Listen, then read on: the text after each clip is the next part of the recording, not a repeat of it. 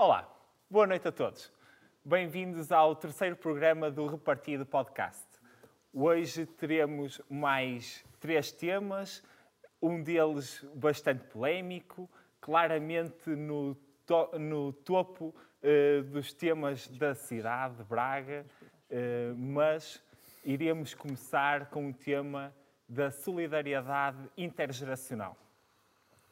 Nos últimos anos temos vindo a assistir a uma falta de empatia crescente entre as diferentes gerações, pelos mais variados motivos. Mas dei-me ao trabalho de ir ao nosso amigo Google e pesquisar solidariedade intergeracional, ao qual, meu espanto, o primeiro resultado foi precisamente o significado segundo o Diário da República. E passo a citar a seguinte definição. A solidariedade ou justiça intergeracional é o princípio de direito do ambiente que determina que as gerações presentes têm o dever de manter a integridade ecológica do planeta para uma boa sustentação da vida das gerações futuras. Diogo Cunha, acho que a nível teórico temos presentes uma ótima definição. A minha pergunta é se achas que esta sustentação da vida das gerações futuras está efetivamente a ser cuidada. Obrigado, Zé. Boa noite a todos lá em casa. Boa noite aos meus colegas de painel. Eu queria dar aqui algumas notas sobre este tema e desde logo pegar dizendo que esta questão da solidariedade intergeracional vem desde logo, ou está desde logo, afetada ou agravada pela questão da pandemia. E eu queria pegar aqui num tema que acho que neste momento é o mais chave sobre este assunto, que é a questão do choque cultural e entre duas gerações, entre os jovens e os idosos. E que este choque cultural vem desde logo pela parte da tecnologia. Se hoje é muito mais fácil um jovem e um idoso, ou um neto e um avô, falarem por videochamada, também é muito mais fácil qualquer jovem estar o dia todo conectado com o outro lado do mundo e, portanto, hoje as prioridades não são as mesmas que no passado. E nós vemos, à mesa, poucos são os jovens que hoje não utilizam a tecnologia às refeições e uma série de coisas. Por outro lado, gostava de pegar que estas são as duas gerações que estão a precisar de transferências sociais para os tirar da pobreza. Desde logo, a nossa geração, uma geração que passou por duas crises, uma geração que teve que emigrar, onde muitos de nós, muitos de nossos amigos ainda estão imigrados e que foram aconselhados a deixar o país e que não têm culpa nenhuma das duas crises que nós tivemos. Outra delas é a questão dos idosos. Os idosos ainda hoje têm reformas muito baixas. Muitos deles, no passado, não descontavam para a Segurança Social, porque não havia descontos. E também a questão do apoio do complemento social de idosos, que é fundamental, porque toda a gente merece viver com dignidade. João, boa noite. Boa noite. Penso que cabe-me a mim continuar aqui. Esta questão da solidariedade intergeracional, aqui o Diogo pegou aqui em algumas questões, sobretudo esta parte dos idosos, toca-me particularmente pensar que alguém que trabalha uma vida inteira chega à altura em que já não digo que não seja capaz, mas que não está dentro da idade ativa, e que muitas vezes não tenha a capacidade ou não ofira rendimentos suficientes para ter uma vida condigna. E obviamente que é um problema que nos deve preocupar. Podemos aqui dizer que a pessoa não descontou ou não havia um regime para isso, mas a verdade é que os estudos indicam que nós podemos descontar cada vez mais e receber cada vez menos um dia mais tarde, ou nem ter reforma. E a verdade é que isto é um tema que devemos pensar. Mas em relação aqui ao tema principal, nós, hoje em dia, quando falamos de solidariedade intergeracional, parte da base do que eu defendo e do que eu penso é que nós devemos tentar deixar, se não melhor, pelo menos o mesmo nível de qualidade de vida que tivemos às próximas gerações. A verdade é que nós vivemos num planeta que é emprestado pelo passado e pelo futuro, porque nós estamos aqui apenas como arrendatários do mesmo e temos que saber geri-lo e, ao mesmo tempo, aproveitar e usar de forma responsável o que nós temos. E quando eu digo usar, não falo só apenas dos recursos e da questão ambiental, que hoje em dia está muito em voga. A verdade é que nós também cada vez temos que ter mais noção e mais consciência de que a questão da própria despesa pública, da oneração das obrigações que alguém que nasça hoje vai ter que pagar no futuro, este tipo de questões deve ser debatido. E nós não podemos aceitar que um jovem que nasça, uma criança que nasce hoje em dia, ou nós à partida, teremos que pagar o peso das decisões, das más decisões, no futuro. E quando eu digo das más decisões, vamos lá ver, se estas decisões trouxessem qualidade de vida às pessoas, não são más decisões, nós estamos a pagar, mas nós conseguimos ver qual é o seu resultado e conseguimos beneficiar disso. Mas a verdade é que muitas das decisões que têm vindo a ser tomadas levam-nos a ter que pagar essa irresponsabilidade num futuro. E obviamente que eu costumo dizer que eu não me importava de pagar mais se isso me garantisse uma melhor qualidade de vida. Pronto, mas queria apenas também deixar mais uma nota, que é, quando nós falamos de solidariedade intergeracional, tem que ver também como nós planeamos a nossa vida em sociedade.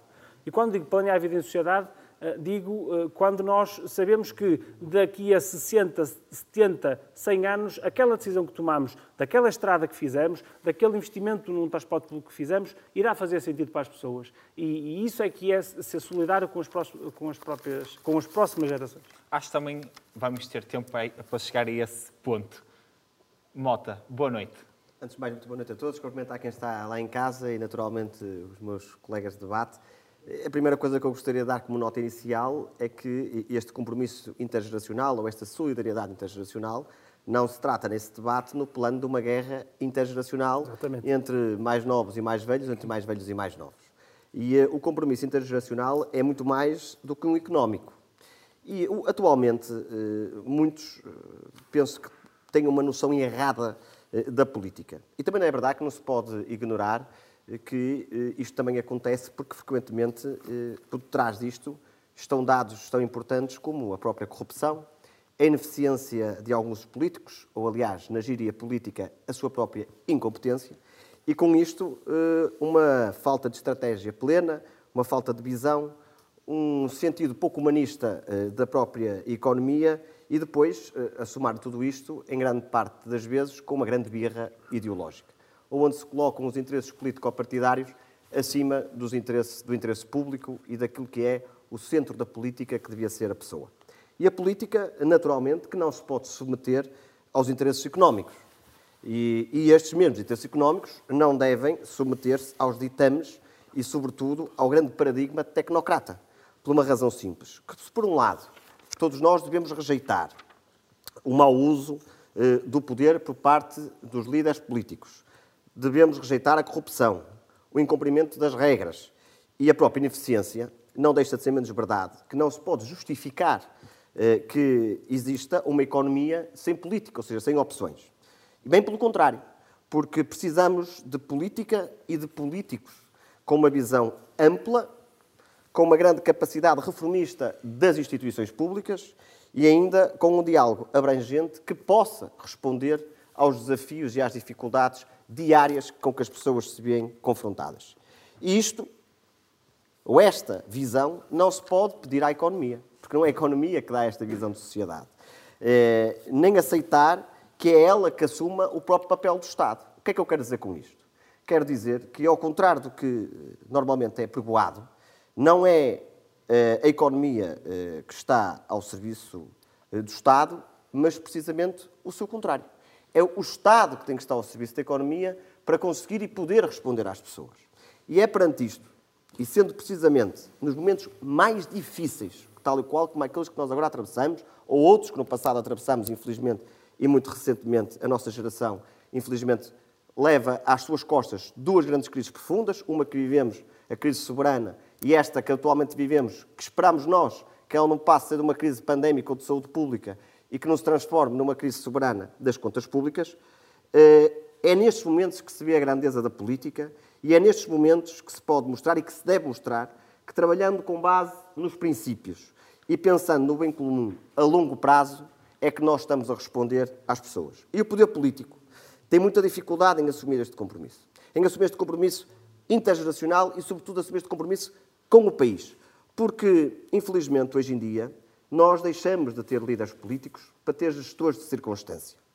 Os gestores do dia-a-dia, que vivem simplesmente para o marketing político e que têm muito pouco de ação e de visão política para o país e para a sociedade. E se muitas vezes há um ditado antigo que nos diz que o presente não é uma herança dos nossos pais, mas é um empréstimo dos nossos filhos, no seio da ação política e dos políticos torna-se muito difícil ser consequente com isto mesmo. Por uma razão simples. Porque pensar no que não há, pensar naquilo que não é o de hoje, mas do que há de vir, não tem utilidade eleitoral. E é precisamente este compromisso intergeracional que é fundamental mantê-lo, que é perceber que as decisões que nós tomamos hoje têm um impacto amanhã muito grande e que não temos o direito de comprometer as gerações vindouras. São os chamados estadistas, não é? Diogo Cunha, como é que conseguimos ou podemos inverter esta tendência, tendo em conta esta falta de respeito e empatia para com as gerações? Eu acho que isto vai de encontro àquilo que eu tinha já referido antes. Acho que nenhuma das gerações, destas gerações, tanto a nossa geração, e que já eu referi antes e o Francisco referiu agora novamente, com a questão das duas crises que nos afetaram e que uma delas ainda nos está a afetar, e esperemos que o mais rápido possível que não passe de apenas que seja só uma crise pandémica, e tem muito que ver com esta questão dos apoios sociais, dos apoios às gerações mais velhas, aos idosos, e, portanto, penso que neste ponto era... João. Bem, esta questão, obviamente, o Francisco disse uma coisa muito importante, que é a questão de não ser um choque geracional. Nós não queremos que os mais velhos e os mais novos, ou aqueles que estejam na meia-idade, digamos assim, entrem em conflito e obviamente que ninguém quer chamar aos mais velhos irresponsáveis, porque obviamente também fizeram muito de bom. Aliás, há muitas das coisas que hoje em dia nós somos obrigados a viver e a responder, que se calhar até já vinham antes deles próprios. Muitos dos valores das fundações, etc. E, sobretudo, quando nós... Esta questão intergeracional, há uns tempos falava-se da questão até... muito da questão da dívida pública, da regra dourada, da regra de ouro, de estar escrita em texto de Constituição, etc. E depois, até há pouco tempo, a partir de 2010, nós começámos a ter, fruto também da crise económica que vivemos, e o Tribunal Constitucional, da questão dos apoios sociais, começámos a ter cada vez mais pessoas a falar disto, e os tribunais também a falar disto como um princípio, não escrito, mas um princípio que se deve basear no respeito pela sociedade e pela vida em sociedade. Mas a verdade, e também prendo aqui diretamente à questão, nós temos é que, também do ponto de vista do ordenamento jurídico, definir um princípio que salvaguarda e abarca, obviamente, este respeito. Antigamente, nós diríamos que há 50 anos uma decisão política faria sentido com o conhecimento que havia e com os recursos que havia naquela altura. Não podemos limitar-nos, hoje em dia, a tomar decisões com o que conhecemos, consequentemente erradas. E quando digo erradas, são opções como o sistema, mesmo a questão do ensino, do que nós vamos colocar às nossas crianças para se debruçarem todos os dias, etc, etc. Este tipo de questões definem as gerações e definem o futuro de um país. E é isto que, obviamente, tem que ficar definido. Nota. A grande resposta que tem que ser dada, para além deste próprio compromisso geracional, é uma alteração cultural que nós temos na nossa sociedade. Nós hoje olhamos para Portugal e percebemos facilmente que há uma falta de mensagem de esperança para os portugueses. Para quem nos ouve lá em casa, muitas vezes não tem esta esta vivência direta com a vida política e partidária, de decisão e de lugares de decisão em instituições públicas, não conseguem muito bem perceber porque é que nós andamos ano após ano, crise após crise, sempre com os mesmos problemas, sempre com as mesmas respostas, e porque é que não há uma inversão claramente de ciclo com o objetivo de desenvolvimento do país. Isto é muito fácil de perceber quando nós olhamos para a nossa pirâmide social e económica do país, ela está invertida. Há uma resposta que nós hoje temos, que nos é dada face àquilo que é o nosso futuro coletivo, em que nós percebemos facilmente que existe uma sobrevivência do poder pelo poder. E existe uma sobrevivência do socialismo em Portugal, de uma permanência do Estado na vida dos portugueses, e onde não há uma liberdade. E tanto é que nós temos a oportunidade de falar de liberdade mais à frente. Nós hoje olhamos, e há uma dependência clara do Estado. E enquanto nós não percebermos, enquanto o governo consecutivamente de Portugal, seja este ou seja outro qualquer, não compreender que as empresas são os verdadeiros ventiladores da economia, que atrair investimento privado para o país não é só vendermos as nossas grandes empresas a grupos económicos estrangeiros. É preciso, efetivamente, atrair. É preciso necessário ter uma nova estratégia, uma nova resposta àquilo que é o desenvolvimento do país. Sobretudo na área do conhecimento, na área do mar, na área dos transportes, e para que realmente nós possamos ser concorrentes com os mercados lá fora e podermos apostar naquilo que realmente nós somos bons. Hoje em dia, nós olhamos, como há pouco dizia, para a nossa pirâmide social e económica e nós percebemos que temos 2,5 milhões de jovens até aos 24 anos, 3 milhões e 600 mil reformados ou pensionistas, mais de 800 mil são funcionários públicos, mais de 900 mil são desempregados e temos 270 mil de rendimento garantido, ou seja, com rendimento social de inserção. Se nós subtrairmos os cerca de 10 milhões de habitantes que nós temos, temos pouco mais de 2,5 milhões de pessoas a trabalhar no setor privado. E neste setor privado, mais de 29% destas pessoas recebem o ordenado mínimo nacional. Não há Estado sem empresas, porque sem empresas não há pagamento de impostos e sem estes impostos não há Estado social que sobreviva. Enquanto nós continuarmos com esta resposta de acharmos que o Estado é a resposta para tudo e que a decisão do Estado perante a liberdade dos portugueses continua a ser uma alternativa, este tipo de resposta só alimenta uma coisa, é o poder. E o poder de quem? Do socialismo. E nunca vai ser o poder nem a liberdade das pessoas. O poder de escolha, naturalmente. Embora curto este tema, porque haveria certamente muito mais a dizer, passamos desta forma à rúbrica local.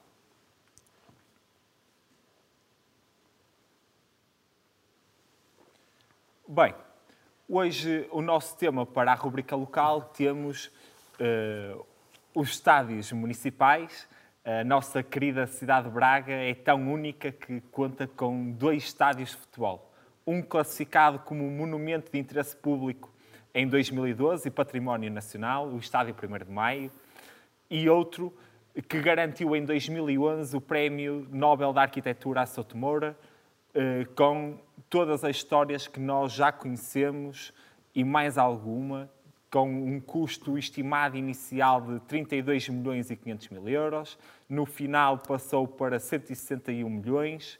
Em 2011, devido a vários processos, e certamente que o João aqui poderá dar aqui o seu mote e conhecimento jurídico, chegou aos 178 milhões e neste momento já se fala em 90 milhões de euros e isto abarca custos anuais ao município de cerca de 13 milhões de euros. Como é que nós chegamos até aqui? É a pergunta. Isso é uma boa pergunta. Certamente quem tinha... Eu em 2004, acho que se calhar sou o mais novo aqui dentro, não tinha bem noção destas decisões. Lembro-me de ver na minha televisão a inauguração do Estádio Municipal de Braga. E a verdade é que quase 20, não digo já 20 anos, mas quase 20 anos depois, estamos aqui a discutir aqui um tema de veras interessante. Interessante porquê?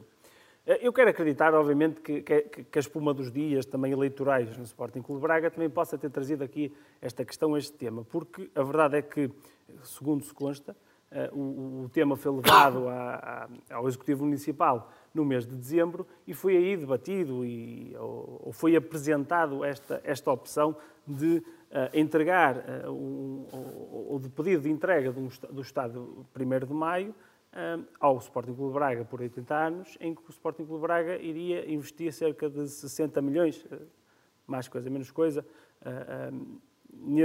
nas diversas infraestruturas e na requalificação do Estádio 1 de Maio. A A primeira nota que eu quero deixar é que este tema deixa-me aqui alguma preocupação, porque nós falávamos de solidariedade intergeracional, etc., e a verdade é que há um monumento 1º de Maio e, para mim, há um monumento do Estádio Municipal de Braga. E a verdade é que os monumentos, posso estar errado na minha percepção, mas aquilo é um monumento que certamente servia para ser utilizado pelas pessoas, não é? E neste momento, todo o custo à volta da sua execução, dos trabalhos a mais, dos processos judiciais, já é uma fatura que está a ficar um bocadinho cara. E quando eu digo isto, quero dizer que um Estado com quase 20 anos, e que segundo se consta, e aqui na Rádio Universidade do Minho, o Presidente da Câmara referiu que já está a ser alvo de um estudo de problemas estruturais do próprio Estado. Preocupa-me que o monumento daquela envergadura tenha já passados nem sequer 20 anos problemas de estrutura no que diz respeito, não sei, já não me lembro muito bem do que é que se refere, mas problemas estruturais e que está a ser elaborado um estudo por parte da própria Universidade do Minho. Eu acho que nós, obviamente, como bracarenses que estão a pagar esta fatura todos os dias, devíamos esperar pacientemente, enquanto continuamos a pagar a fatura, de qual será o resultado deste estudo. Porque se um Estado com os custos que comportam neste momento de valor global tem já problemas e, segundo se consta, passado estes anos todos, não tem utilidade para quem usufrui dele, obviamente deixa-me aqui alguma preocupação. Mas depois também temos é que pensar em grandes opções. Porque, obviamente que se refere, e se pode referir, que naquela zona iremos ter uma requalificação daquela zona do Conselho e uma ligação entre o Monte do Picoto e o próprio Parque da Ponte. E aí tem que ser uma opção que os bracarenses terão que tomar, a sufragar programas eleitorais, etc, etc. Mas a verdade é que o Estado de 1º de Maio necessita urgentemente de uma intervenção, isso nós sabemos. Percebo, neste momento, que ficaria muito mais barato ao Sporting Clube de Braga investir uma opção daquela do que ficar com o monumento mais moderno. Mas a fatura, e é isso, e quero deixar aqui de nota, a fatura já é demasiado cara, do que nós estamos a pagar, e eu não consigo compreender que, apesar de nós termos dois estádios, vamos lá ver, aquilo foi construído, obviamente, para o Euro 2004, e podemos falar aqui dos diversos estádios que foram construídos, que não tiveram este custo, certamente, mas que foram construídos apenas para o Euro 2004 e que neste momento não são utilizados, ou melhor, não têm a utilização para a qual foram construídos, mas sabemos que foi construído para o Sporting Clube de Braga utilizar, apesar de ser municipal, de ser um município que tem várias despesas e que assume várias despesas com o mesmo. A verdade é que foi pensado no Sporting Clube de Braga. E tivemos casos do passado em que outros clubes que jogavam, por exemplo, a Taça de Portugal, que foram jogar, por exemplo, ao 1º de Maio. Tivemos esse exemplo. Por isso, foi um Estado a pensar no Sporting Clube de Braga. Preocupa-me, obviamente, com este investimento todo, que o Sporting Clube de Braga, neste momento, não queira continuar naquele local. Francisco Mota. Bem, eu para discutir este assunto, e vou pedir paciência a que as pessoas que estão lá em casa e a que os meus colegas debatem. Porque eu acho que nós, para fazermos uma análise clara, objetiva e séria, temos que fazer a cronologia do tempo e do espaço em que cada opção política foi feita, quer no seio do Estádio 1º de Maio, quer no seio do novo Estádio Municipal. E, chegados até aqui, a primeira conclusão que nós podemos chegar é que a solução de requalificação do Estádio 1º de Maio para o Euro 2004 devia ter sido a primeira opção e não a construção do atual Estádio Municipal. E permitam-me que essa decisão política de construir o novo Estádio Municipal foi de consenso genérico, ou quase genérico.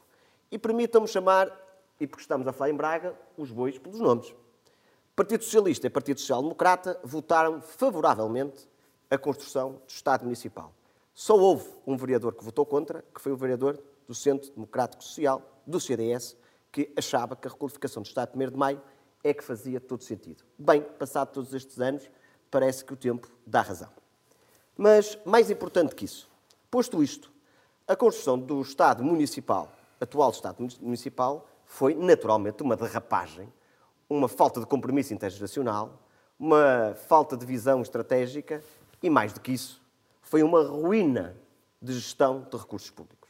Uma obra que estava orçamentada em 65 milhões de euros e que, passados estes anos, ainda continuamos a pagar faturas. Ainda existem esqueletos a sair dos armários e que já ascende a mais de 200 milhões de euros. E se somarmos a isto a piscina olímpica, ou aliás o esqueleto da piscina olímpica, que foi construído ao lado com mais 8 milhões, percebemos que a gestão pública sofreu um dano irremediável e que tem um impacto claro, não só nas contas públicas, mas sobretudo nas opções das novas e futuras gerações para Braga.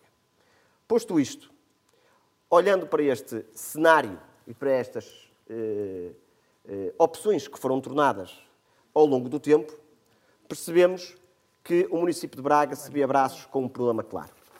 Foi então que, no dia 14 de setembro de 2015, foi à reunião de Câmara uma proposta para que fosse cedido os terrenos adjacentes, que eram os antigos terrenos do Parque Norte.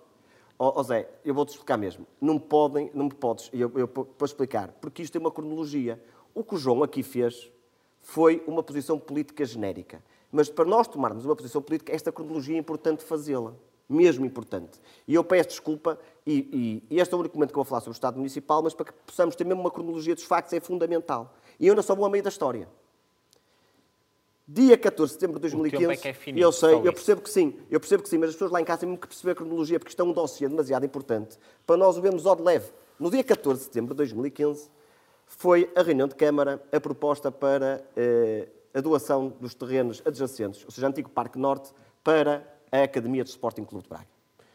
Foi apresentado publicamente, com a presença do Sr. Presidente da Câmara Municipal, no dia 7 de outubro de 2015, no auditório do Dom Diogo de Sousa.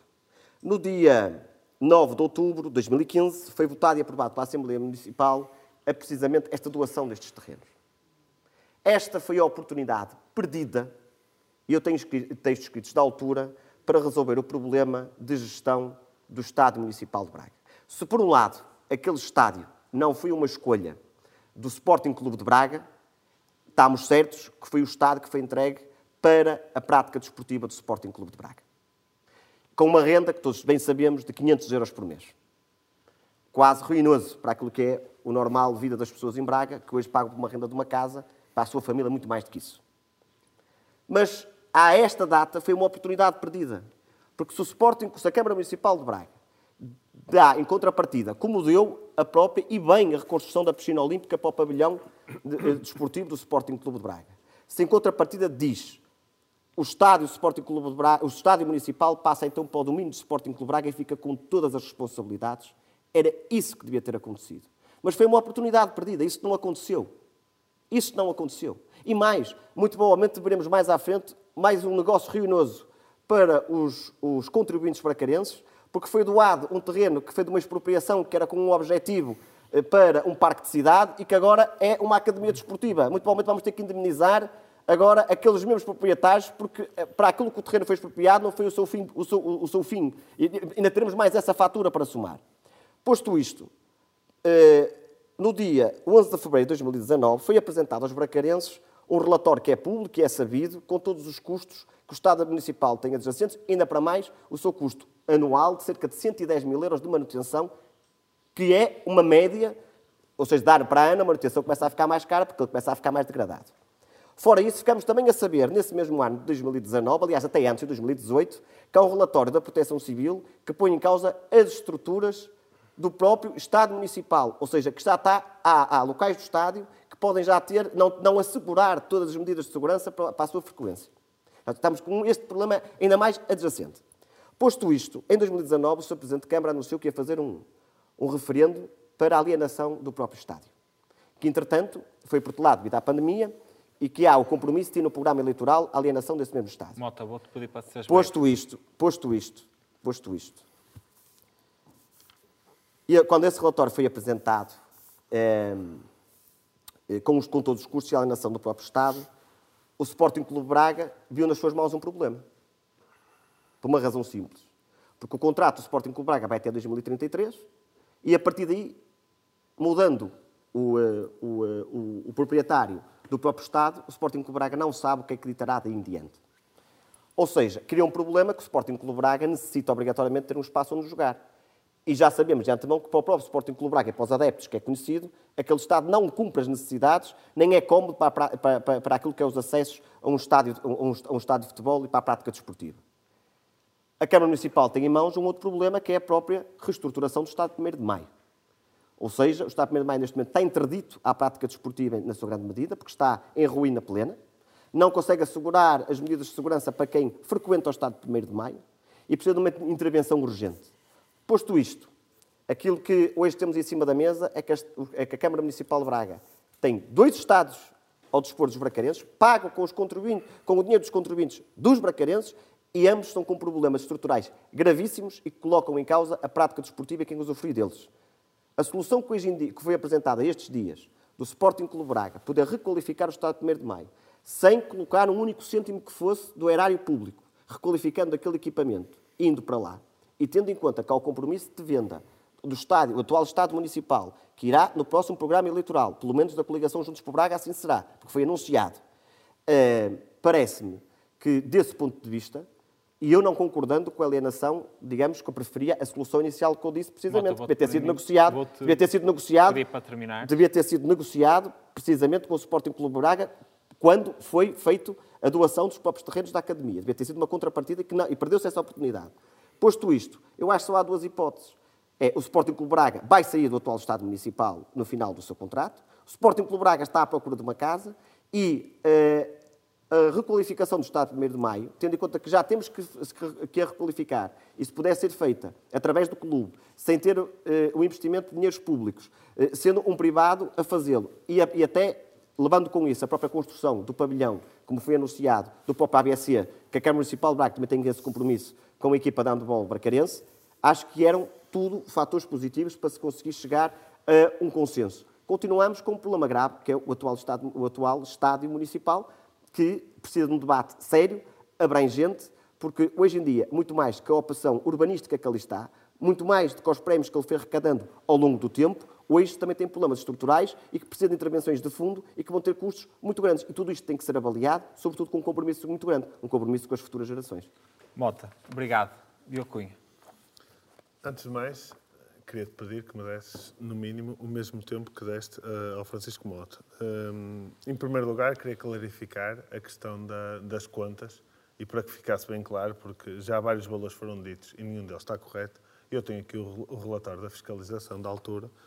E, portanto... De fiscalização, Diogo, desculpa. A deste, a 2019? Não, anterior.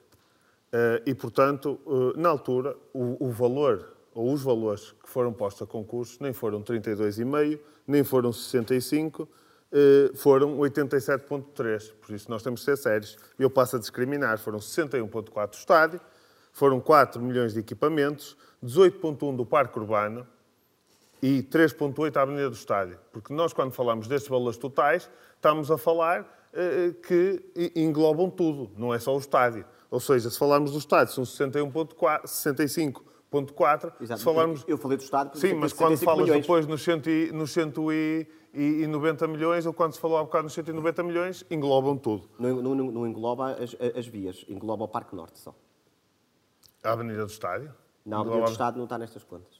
Nas tuas? Não, no relatório da Câmara Municipal. 2019 da Câmara Municipal, não está. Os valores adjudicados foram de 100,9, ou seja, aquilo que foi adjudicado foi 15% acima, o que é normal, do valor que foi posto a concurso. E, portanto, depois disso, o valor das obras, o estádio custou, em vez de 73 milhões, que foi o valor que foi adjudicado em concurso, custou 88,8.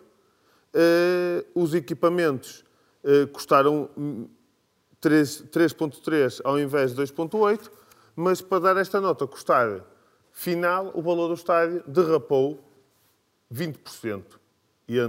Passou de 100 milhões,9 para 121,8. Fora estes valores, há outros valores a acrescentar. E estes valores, aqui temos uma série de obras extras que não estavam contempladas. Fora desses valores, temos 3,5 milhões de revisão de preços, 2 milhões de euros de juros de mora por atraso de pagamentos das faturas, Trabalhos diversos posteriores à conclusão das empreitadas e fornecimentos, mais €1 milhão. Honorários dos projetos, €4,5 milhões. Expropriação de terrenos, €5 milhões, porque isto também está englobado nos €190 milhões e nós não podemos dizer que isto é o valor do estádio. Indemnização aos empreiteiros não aceitos pela Câmara Municipal de Braga, mas com decisão judicial favorável, €14 milhões. E os juros de empréstimo, estamos a falar de €24 milhões. Oh, Diogo, nunca ninguém fez uma radiografia tão privilegiada e tão clara da incompetência da gestão municipal à frente da obra do Estádio Municipal. Tenho que dar os parabéns por isso. Não, eu apenas li aqueles números... Não, tenho que dar os parabéns por isso.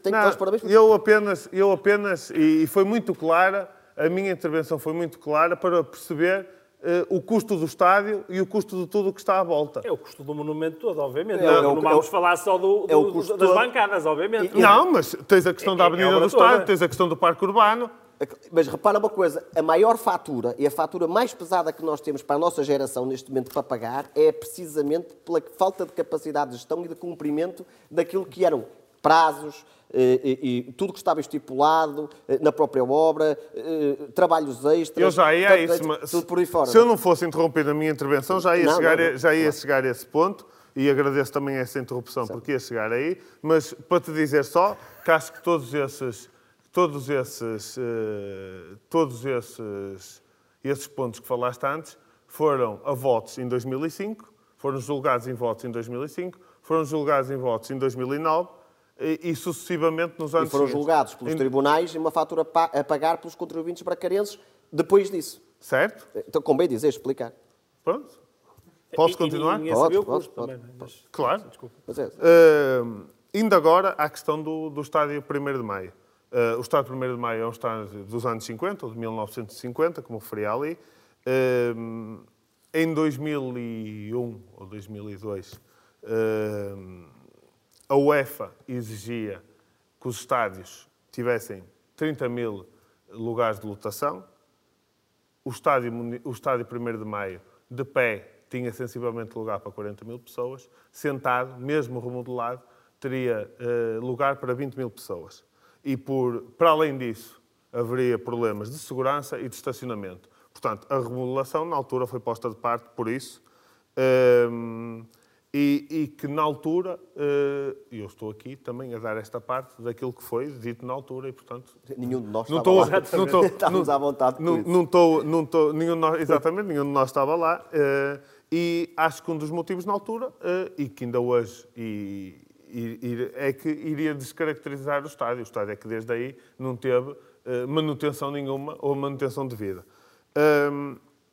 Acho que relativamente ao Sporting Clube de Braga é importante referir, acho que o João já referiu a questão eleitoral, mas acho que o Sporting Clube de Braga está ligado à cidade e desde 2004 que toda a gente, é perceptível para toda a gente qual foi a diferença em termos internacionais do Sporting de Braga a partir de 2004 e, portanto, o estádio, de alguma forma, também deve ter tido um papel importante. E espero que, efetivamente, o estádio jogue em vez de jogadores, que eles estão mesmo a precisar que alguém jogue por eles. Agradeço, Zé, a tua opinião, mas neste caso também estás no programa enquanto moderador e não... mas pronto, continuemos... Dar também nota que o estádio foi uma obra de engenharia e de arquitetura que, na altura, era bastante inovadora. Ainda hoje, ainda há poucos anos, ganhou alguns prémios e constantemente há gente a visitar o estádio pela obra em si. Portanto, também penso que terá sido um dos motivos para a altura. E aquilo que eu quero dar aqui, esta minha intervenção, não é a defesa do estádio. É que os valores que são referidos sejam os valores corretos. Acho que hoje, curiosamente, hoje faz 7 meses que caiu o portão à porta do estádio, 1 de maio, e continuamos à espera que ele seja lá colocado no mesmo sítio. Queria dar ainda nota que este... e como o Francisco falou, que este dossiê foi sempre aprovado por uma larga maioria do Executivo Municipal e, portanto, acho que isto, e como já o falámos mais do que uma vez, isto é um problema que todos o sentimos e que é um problema que tem que ser resolvido. E eu concordo e muito com aquilo que o Francisco dizia, de, na altura dos terrenos, sendo eu contra a doação de terrenos, na altura dos terrenos, contra essa doação dos terrenos, na altura, o estádio, em 2004, se calhar, provavelmente, mas se calhar em 2004, não havia essa noção, deveria ter sido doado ao Sporting Clube de Braga ou de alguma forma ter sido o Sporting de Braga a ficar com as responsabilidades do estádio, porque todos sabemos que os 500 euros nenhum valor simbólico chegam a ser. Passam apenas por ter um valor ridículo daquilo que é uma renda que o Sporting Clube de Braga devia pagar pelo Guimarães, a Câmara Municipal de Guimarães fez exatamente o mesmo com o Vitória de Guimarães. E que, na minha opinião, era o que devia ter acontecido. Meus caros, mais perguntas haveria para fazer e elas estavam aqui reservadas. José, mas deixa-me só dizer aqui uma coisa importante, só para dizer isto. Há pouco, e eu acho que isto é mesmo importante para que não haja equívocos absolutamente nenhum. Ninguém coloca em causa a dimensão de uma obra daquelas, emblemática, que trouxe os prémios que trouxe para a cidade. Mas eu também não gostaria de dar uma nota que a arte, eu compro a arte de acordo com as condições da minha carteira. E aquela, para dizer que foi uma obra de arte que saiu muito cara à carteira dos bracarenses. Isto é um pouco irrisório, mas ao mesmo tempo há um problema grave neste momento nas mãos, e é este que os bracarenses têm que perceber, muito mais do que os braguistas, e o facto de haver um ato eleitoral agora no Sporting Clube de Braga. Que é, nós temos dois estádios, os dois estádios, neste momento, e a forma como estão aquelas duas infraestruturas, quer sejam desportivas, quer sejam do ponto de vista estrutural e até funcional, têm as duas problemas estruturais gravíssimos, e onde existe agora aqui um jogo, digamos, até político, para conseguir responder a um problema destes, e onde podemos correr o risco de chegar ao final de um período, de um ano ou de dois, e vermos Braga até um terceiro estádio. E vemos dois estádios completamente obsoletos e ao abandono. Acho que este é um problema sério, que tem que sentar à mesma mesa os responsáveis políticos da cidade, os responsáveis do clube, como o Sporting Clube de Braga, e envolver os bracarenses numa tomada de decisão importante e estratégica que é para o Conselho. Porque não podemos correr o risco daqui a 2, 3, 4 ou 5 anos, nos vemos abraço com a construção de um terceiro estádio, agora promovido pelo Sporting Clube de Braga. E este é que é um erro estratégico que não podemos voltar a correr. Ter um mote até para convidarmos o Souto Moura para nos explicar toda a abrangência do próprio projeto. E até, quem sabe, o próprio Barack Obama para nos dizer, depois de entregar o prémio, passados estes anos todos, olha, o que é que achou deste prémio ter custado isto tudo? Se calhar era engraçado ver qual é que era a reação da...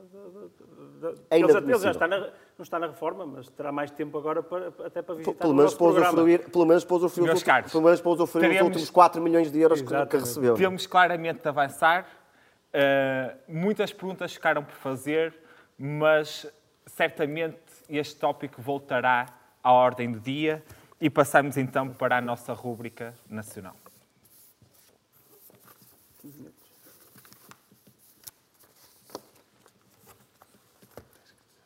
Como sabemos, há 2 dias atrás comemorou-se o 25 de Abril, mas acredito que nunca seja demais falar deste marco, tanto nas nossas vidas como no nosso país. A minha pergunta é, e sabendo logo à partida que temos muito menos tempo do que o que estaria previsto, temos 10 minutos, qual foi o destaque de melhor e de pior nestes 47 anos de Abril? Apenas um melhor e um pior. Mota. Bom, até porque o tempo é curto, dizer o seguinte. Eu fiquei muito estupefacto a ver o nosso Presidente da República num quase ajuste de contas com o passado, com o revisionismo histórico, a celebrar o 25 de Abril de 2021. Se isto faz algum sentido, na minha opinião não faz sentido absolutamente nenhum. Só alguém que não tem algo extremamente útil a dizer sobre a circunstância atual que o país vive.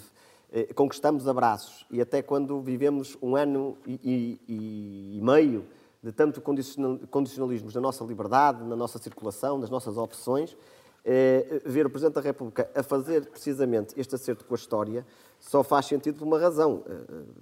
É porque, infelizmente, Portugal tem visto a sua agenda política ocupada sistematicamente com este tipo de assuntos. E a ocupação deste tipo de assunto só demonstra a pequenez e a falta de sensibilidade e de contacto com a política real que hoje é vivida no país, sobretudo através dos nossos políticos. E a verdade é uma, e este tipo de notícias e este tipo de agenda desvia, em primeiro lugar, daquilo que realmente é importante e principal para o país, secundarizando o que é verdadeiramente importante para este segundo plano, e permite ao Governo passar pelos pingos da chuva.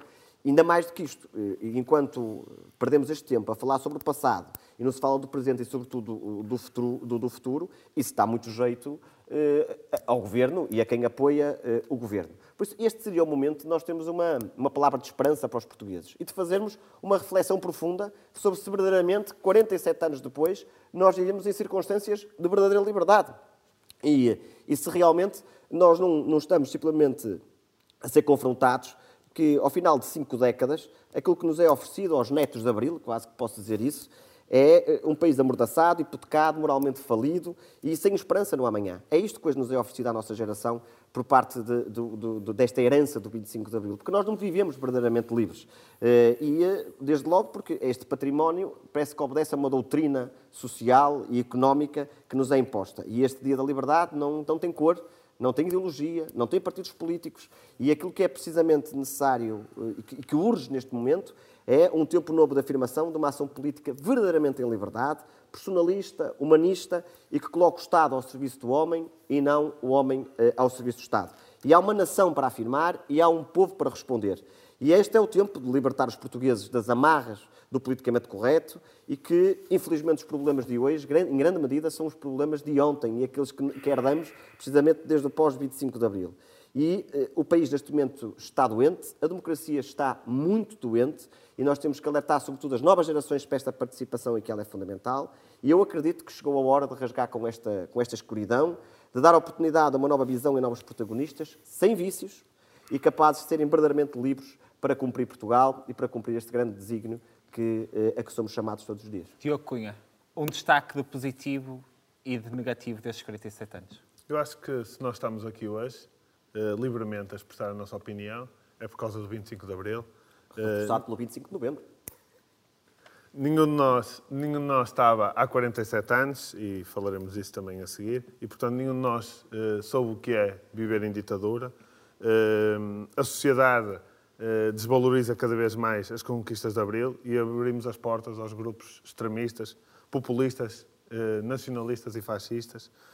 Mas, indo de encontro à tua pergunta, acho que o meu destaque dos últimos 47 anos, porque é essa a tua pergunta, e se calhar vou de encontro aqui também ao meu colega de painel, João Ferreira, é a questão da adesão à União Europeia, é a questão das fronteiras e da moeda única.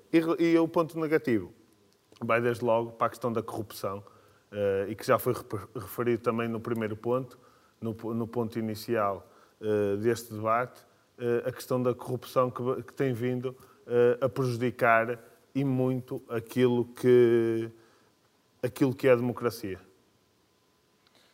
João. Bem, já muito foi dito. De facto, um dos factos mais positivos, ou o mais positivo que eu, como europeísta convicto, deixo de nota depois do 25 de Abril e de Novembro de 74, obviamente, é a adesão à União Europeia. Novembro de 75. De 75, sim, desculpa. É, obviamente, a adesão à União Europeia. A questão da União Europeia, para além da questão da liberdade de circulação, etc., foi sobretudo da partilha e do reforço, mesmo a nível jurídico e de regras, que o próprio Estado teve que adotar para tentar ou caminhar no desenvolvimento do próprio país no que diz respeito à comparação com os outros países europeus. Eu acho que isso foi importante, porque se não fosse, obviamente, que eu não queria chamar apoio ou esta tutoria, mas esta abertura, para além dos fundos comunitários, obviamente que foram das coisas mais importantes. A subsídio à dependência da Europa. Exatamente. Mas a verdade é que o país se desenvolveu. Bem ou mal, obviamente estamos aqui para o dizer. Mas se não houvesse também esta forma, estas regras estabelecidas, a questão também a nível da partilha de recursos, a partilha de experiências, etc., acho que foi muito importante esta questão de Abril. Mas há uma coisa, e acho que isto é das coisas negativas do 25 de Abril em si, ou daquele período em específico. É nós acharmos, e acho que o Francisco tocou nisto ao de leve, e o Diogo falava de um lado, eu preocupa-me quando falamos de extremos e não dizemos que os extremos são todos maus. E a verdade é que, no meu entender, esta conquista da democracia não é apenas... Vamos lá ver, os capitães de Abril, e com muito respeito que lhes tenho, eu acho que foram também todos os portugueses que viveram em ditadura. Obviamente que houve gente que teve, que tomou as rédeas e que tomou a iniciativa e tivemos depois decisores políticos que o tiveram. Mas a verdade é que custa-me que o 25 de Abril, primeiro, seja tido como ideológico por algumas pessoas, porque foi importante para a afirmação do país e da própria população e dar essa liberdade à população de ser aquilo que quer ser. E, ao mesmo tempo, pegar neste paralelismo e dizer também que eu não sei, e aqui também comungo desta preocupação, se neste momento, estando em democracia e tendo liberdade de expressão, se nós somos livres de escolher plenamente o nosso futuro, tendo em conta aquilo que fomos falando ao longo deste programa. O futuro que nós vamos tendo hipotecado. Obviamente que depois podíamos estar aqui, se tivéssemos tempo para isso, a falar, obviamente, do desenvolvimento tecnológico e do desenvolvimento da sociedade, aquilo que se limita ou não, o ponto de vista ideológico que se coloca na questão dos apoios que se dá à população, a questão da sociedade de dependência, a questão das empresas, a questão da liberdade de escolha, seja no ensino, seja na forma dos apoios, etc., etc. Isso tudo são questões que podíamos estar aqui a debater, mas obviamente não temos tempo para tudo. E infelizmente também ultrapassamos o tempo na rúbrica anterior, sobre os Estados Municipais. Haveria claramente muito a dizer, até porque tinha saído um estudo no Expresso, precisamente a falar que apenas 10% da população acreditava que vivíamos numa democracia plena. Deixamos esse ponto também para a reflexão em casa. Passamos então para a personalidade da semana.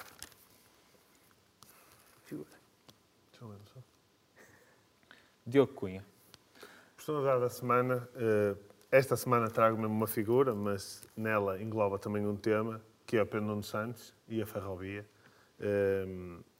Há muitos anos, há dezenas de anos, que o investimento na ferrovia não existia. Com este governo e com este ministro, muito tem sido o investimento nacional na ferrovia. Temos ainda esta semana o impulso para a mobilidade. E a ferrovia, no fundo, não, esta semana dizia a questão da linha do Minho, Viana do Castelo de Valença, mas a semana passada foi apresentado um plano e, como o João referia num ponto anterior, pensar a longo prazo, pensar nas futuras gerações. Foi apresentado um plano ferroviário nacional, o primeiro plano ferroviário nacional. E como o Francisco também referia há bocado, a questão dos transportes, num ponto anterior, referia a questão dos transportes como muito importantes. A ferrovia para o interior, para as exportações, é um impulso para a mobilidade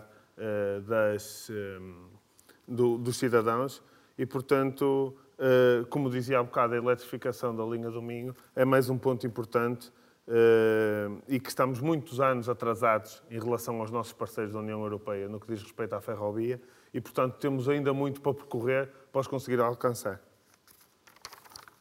João. Bem, a minha figura da semana é Marcelo Rebelo de Sousa, ao contrário do Francisco. Apesar de tudo, e apesar de nós podermos pensar que há muitos temas e há muitos assuntos importantes, como o Francisco dizia, para ser debatidos, do futuro, do país, problemas na justiça, problemas da questão da corrupção, que também, pela espuma dos dias, também está muito em voga. Mas a verdade é que... Pela primeira vez, pelo menos desde que eu acompanho o discurso do 25 de Abril, o Presidente da República teve o papel de não dar um tom ideológico, aquilo que eu dizia anteriormente, ao 25 de Abril propriamente dito, obviamente que depois as críticas foram de que não tinha resposta, e sobretudo de alguns partidos da esquerda parlamentar, agora parece-me muito ideológico a dizer isto, não teve resposta para os problemas do dia-a-dia das pessoas, da questão da justiça, da corrupção, etc., como eu dizia anteriormente. Mas a verdade é que penso que, tomando a iniciativa como tomou, obviamente já o podia ter feito no primeiro discurso como Presidente da República, no anterior mandato, no 25 de Abril. Mas falar do desenvolvimento, da questão da liberdade, da questão da democracia e fazer o paralelismo com o passado que tivemos e, a partir deste momento, dizer que nós temos que caminhar para este desenvolvimento, obviamente não deu caminho nenhum, mas penso que foi importante para, num período em que existem vários extremos, o Presidente da República, como pessoa consensual eu estava aqui a pensar uma expressão simpática, mas não a consigo arranjar de momento, mas não tomou partido por nenhum extremo e penso que, desse ponto de vista, nesta celebração deste ano em específico, foi importante pela característica que o país vive. Obviamente que penso que cumprir este calendário no futuro é esvaziar a cerimónia, mas penso que neste ano em si foi importante esta tomada pelo Presidente da República. Boa. Francisco Mota. Eu tenho duas figuras, uma local e outra nacional. E começaremos até pela nacional, porque estamos a falar do 25 de Abril, a Iniciativa Liberal. A Iniciativa Liberal conseguiu dar uma marca precisamente que era importante dar, que o 25 de Abril não tem donos, não tem patrões e, mais do que isso, não tem cor. Se, por um lado, esta iniciativa da Iniciativa Liberal acaba por dar uma nota importante de abertura das comemorações do 25 de Abril fora ideológica, também não deixa de ser menos importante e que seria de assinalar que o 25 de Novembro de 1975, passasse a ser firmado na nossa história, porque se foi no 25 de Abril que conquistamos a liberdade, foi no 25 de Novembro que conquistamos a democracia. Foi um período, incluindo o verão quente e das primeiras eleições livres e tudo mais, um exercício da nossa história importante de ser feito, porque corremos o risco, à data, de ter passado de uma ditadura para uma outra espécie de ditadura, precisamente, quando víamos a cortina de ferro, por exemplo, no centro da Europa, quando víamos outras zonas do mundo a ser dominada pelo comunismo, os portugueses deram um sinal claro de que queriam ser livres e que quem realizou a Revolução do 25 de Abril não era dono dela, foi apenas um instrumento e que a escolha em liberdade dos portugueses permitiu exatamente e que o 25 de novembro de 1965 afirmou precisamente esses valores democratas e humanistas que acabaram por ser afirmados. E por isso também seria, se calhar, muito importante que no dia 25 de novembro as forças democráticas portuguesas também assinalassem uma descida na Avenida da Liberdade, porque essa Avenida da Liberdade, se hoje existe também, e se hoje estamos aqui, muito se deve, aliás, em grande medida se deve a esse mesmo 25 de novembro. Eu gostava de ter falado dessa marcha, mas não tive tempo. Por isso, por último, a figura da semana local, a Renata Faria, Presidente da Juventude Popular. E na semana passada discutimos aqui a participação política dos mais jovens, a importância da participação cívica e a forma como todos nós tínhamos este sentimento, esta obrigação moral de poder participar. Ficámos a saber, e ela teve essa coragem, em nome de uma estrutura partidária, de vir a público dizê-lo, que o próprio partido dela, neste momento, abandonou a juventude, que não constrói com ela. Como é que é possível construir futuro numa cidade, ser uma alternativa de governação, quando colocamos de fora os jovens? E dar esta nota pela coragem e pela capacidade de liderança que uma jovem dá à sociedade, que mais do que lutar por lugares, é lutar pelo lugar de onde é a origem, que é a sua cidade de Braga, e isso deve-nos orgulhar a nós, independentemente das cores partidárias, a uma juventude que não é instalada, que já dizia Adelina Mar da Costa. Bem, desta vez e ao terceiro programa conseguimos concluir de forma a despedir-nos aí em casa, tanto no Facebook como no Instagram. Obrigado por estarem aí desse lado. Do nosso lado, nós prometemos continuar a ser mais concisos nos tempos e até para a semana, fiquem desse lado.